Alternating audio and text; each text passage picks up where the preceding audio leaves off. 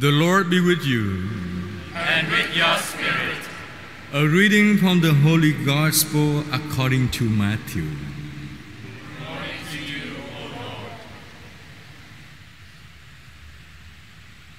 Jesus said to his disciples, If your brother sins against you, go and tell him his fault between you and him alone. If he listens to you, you have won over your brother. If he does not listen, take one or two others along with you, so that every fact may be established on the testimony of two or three witnesses. If he refuses to listen to them, tell the church. If he refuses to listen even to the church, then treat him as you would a Gentile or a tax collector. Amen, I say to you, whatever you bind on earth shall be bound in heaven, and whatever you loose on earth shall be loosed in heaven. Again, Amen, I say to you, if two of you agree on earth about anything for which they are to pray, it shall be granted to them by my heavenly Father. For where two or three are gathered together in my name, there am I in the midst of them. The Gospel of the Lord. Praise to you, Lord Jesus Christ.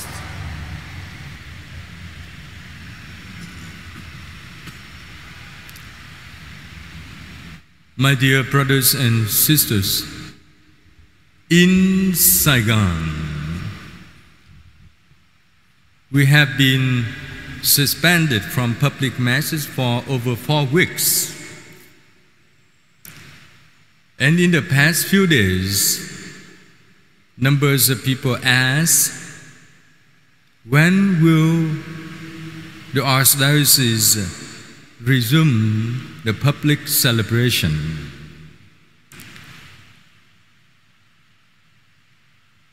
The Archbishop hoped that by next week we can return to the church as community, even though still with some COVID uh, way of protection, wearing masks, keeping distance, washing hands, sanitizing hands, and so forth. But I, after having listened to the questions about when we are going to go back to the church, I was thinking of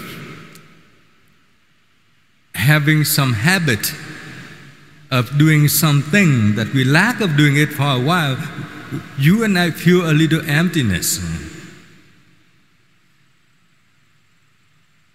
But other people did ask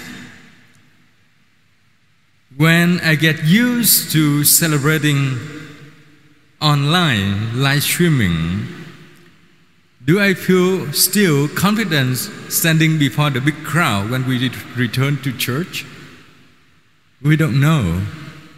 We wait until thousands of you return to church on Sunday morning. We'll see. But the familiarity sometimes can help a lot in some certain ways. Don't think that now people get used to staying home, sitting back, watching Mass, and now they don't want to come to church. But last week I had eyes exam, and after the doctor tested, he asked me to wear to wear a simple glasses with a certain degree. So he asked me to look around, walk around, and read. And I felt, I felt I'm familiar with the magazine, in-flight magazine of uh, an airlines that he gave me. And they said, I, I think it's fine. It's fine, doctor. And he said, No, no, no, not yet. Read, keep reading. read the large font, and then small one, and then smaller one and larger one. Read and read and read until you get familiar with that. So that experience of having the eyes examined prompts me, together with you, when we first listen to the gospel today, we might have felt something very familiar in our life.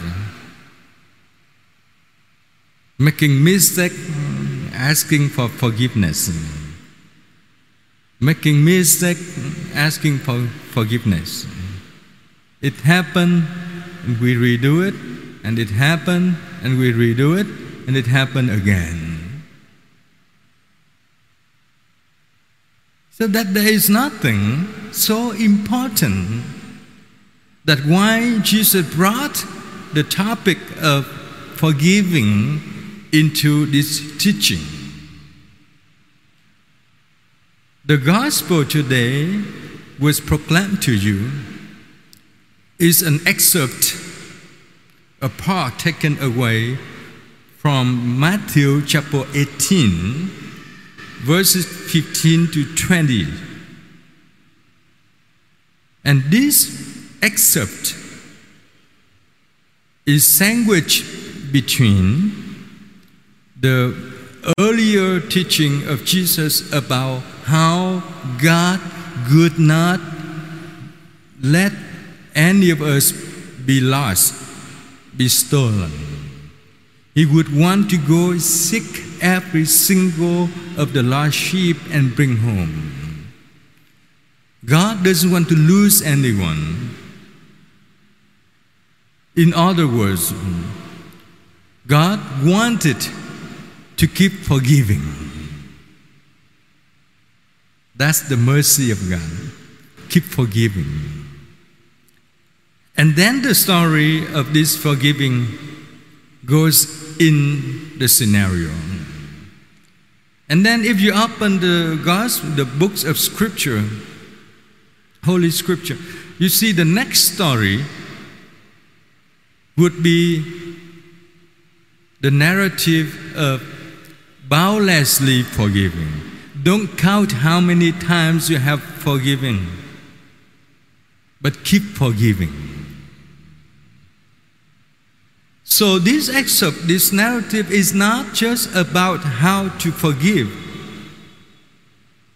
Because at the first time of reading, you see, the points go from one after the other. First, Jesus opens the story. Somebody has sinned against you. Go meet that person privately, directly. Then the second method is to bring two more people to come in so that the sinner, the one who made mistake, cannot say, "Oh, I didn't do that," cannot deny that, but have to accept it. And then, if even with the two witnesses, he still refused, bring him to a bigger community. This teaching unfold gradually the teaching in the book of Deuteronomy. You cannot conclude anyone who is sinner unless you bring that person to the council of the judge. Have the judge to find the facts to prove that he is the sinner, then make the judgment. But remember, that is the court of civil society. Now, Jesus wants the disciples and those who listen to him live in the faith community, in the ultimate cycle of relationship. The intimacy creates some room for love You cannot live close to somebody without loving that person unless you make use of that person. Only love can bring two different persons come together or more than two persons come together to form a family or a community. If it's a loving family, if that's the loving community, it exists. If not, it will be broken. So if you see the parable that Jesus has taught these people around him, we know Jesus not only telling the disciples how to bring people to court, to court so that that person can acknowledge his sinfulness. But Jesus wants to emphasize the personal relationship between the two who live together.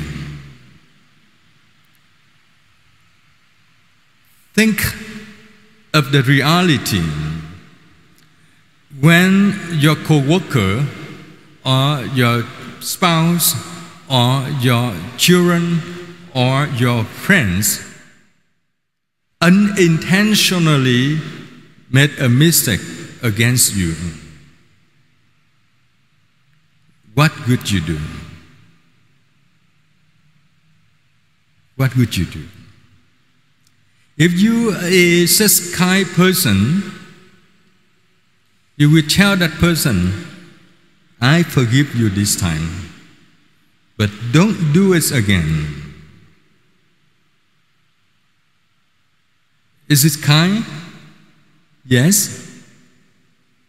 But for God, it has something wrong with them. Because when you tell some people, I forgive you, you show the power that wins others. You have the power. Forgiving are not in your hands, not in his heart. So Jesus tells us don't do that. Don't do that.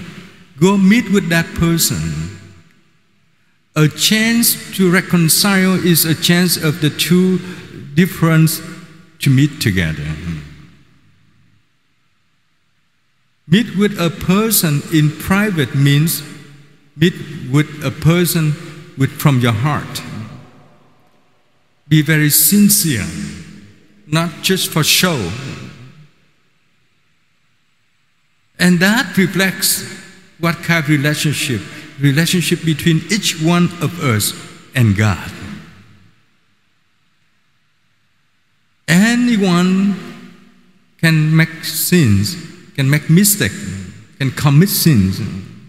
No one wants to be caught in front of other people and receive the judgment because we put that person ashamed we put an end to the life before that person. Jesus wants you to go with that person and not you just go behind or beside, go inside the heart of that person. Help him to see that there is a chance to redo it. There's a person who can redeem you. That is God. And the second reading tells us that there is a norms for Christians while living together. In everything we do, do it as we would do it for yourself. This is the fundamental of charity. Don't just do it to get it done. Do it with the whole being of yourself as you would do it for you. This explains broader the teaching of Jesus about forgiving. Come to meet some person, especially those who sin against you.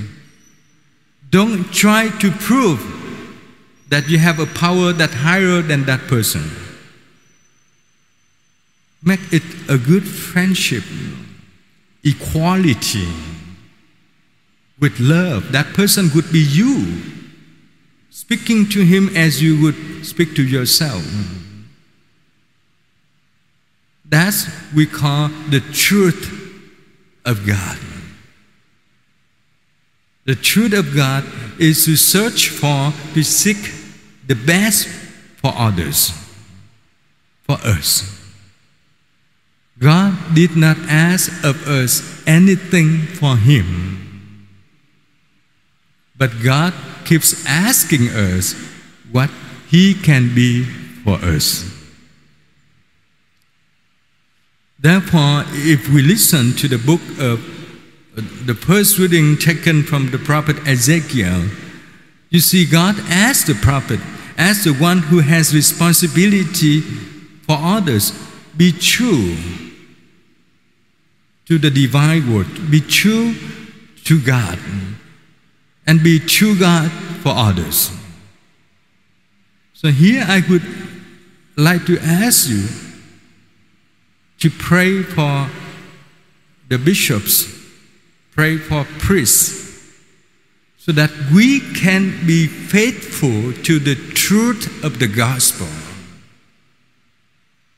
Don't let us be tempted to preach about ourselves, but be faithful, be loyal to teach the gospel of God. Because while teaching the truth from the gospel, we also teach ourselves. We don't use ourselves as a lesson to teach you or teach others, but we use the gospel of God to teach, to teach ourselves and to exercise that with you. So, in conclusion, I would like to invite you to think to think of your best memory of going to confession. When there were only you and the confessor, the priest, when you can open yourselves to God through the little screen of the confession booth Nobody can see you. There you show the secret to God. Think of that best memory. That will help you to remember that at every moment of our life, in any corner of our life, God knows the secret. Be true to God. And if you and I can be true to God at this moment, God asks us to learn to the profession of faith we are about to profess, to the Eucharistic prayers that we are about to celebrate.